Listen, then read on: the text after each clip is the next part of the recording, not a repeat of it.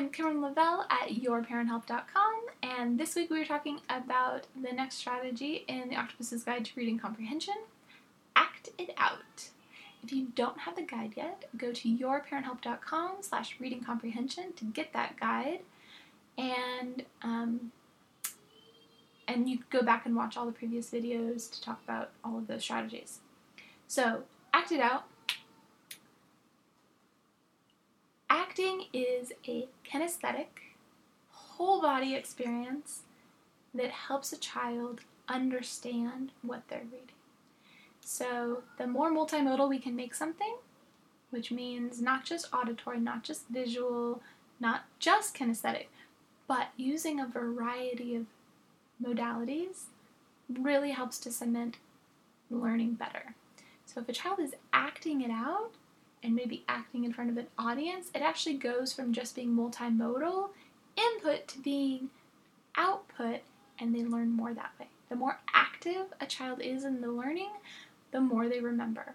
They remember 70 to 90% of what they are actively doing.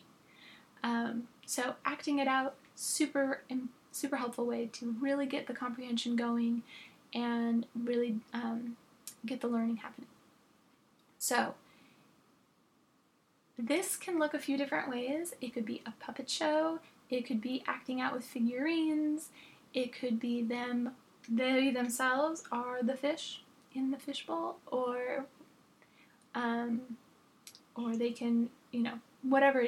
They, they've got a variety. They can create a bowl that they are the fish in it, you know, whether it's the couch is the bowl and they're the fish, and whatever it is, they are coming up with a way to represent it ideally they come up with it. They're like, oh, you because you can say, oh, do you want to make a skit about that? How should we do it? What should it look like? What should be the bowl? What should be the fish? What, you know, maybe they have a little toy fish and they've got a bowl and they're gonna act out what that looks like. Maybe they're, you know, whatever it is. Ask them, get them into it, get them to do it. Uh, you can video record it sometimes because then they can watch it and then they get excited. They might send it to grandma and grandpa or whatever.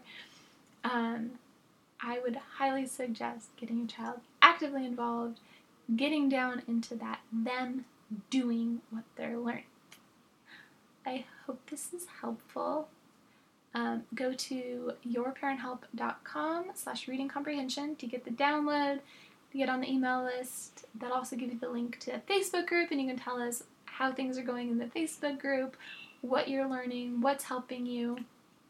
Um, the Facebook group, if you want to search, is Homeschooling Special Needs. And I'm Kimberly Lavelle, and I will see you next week.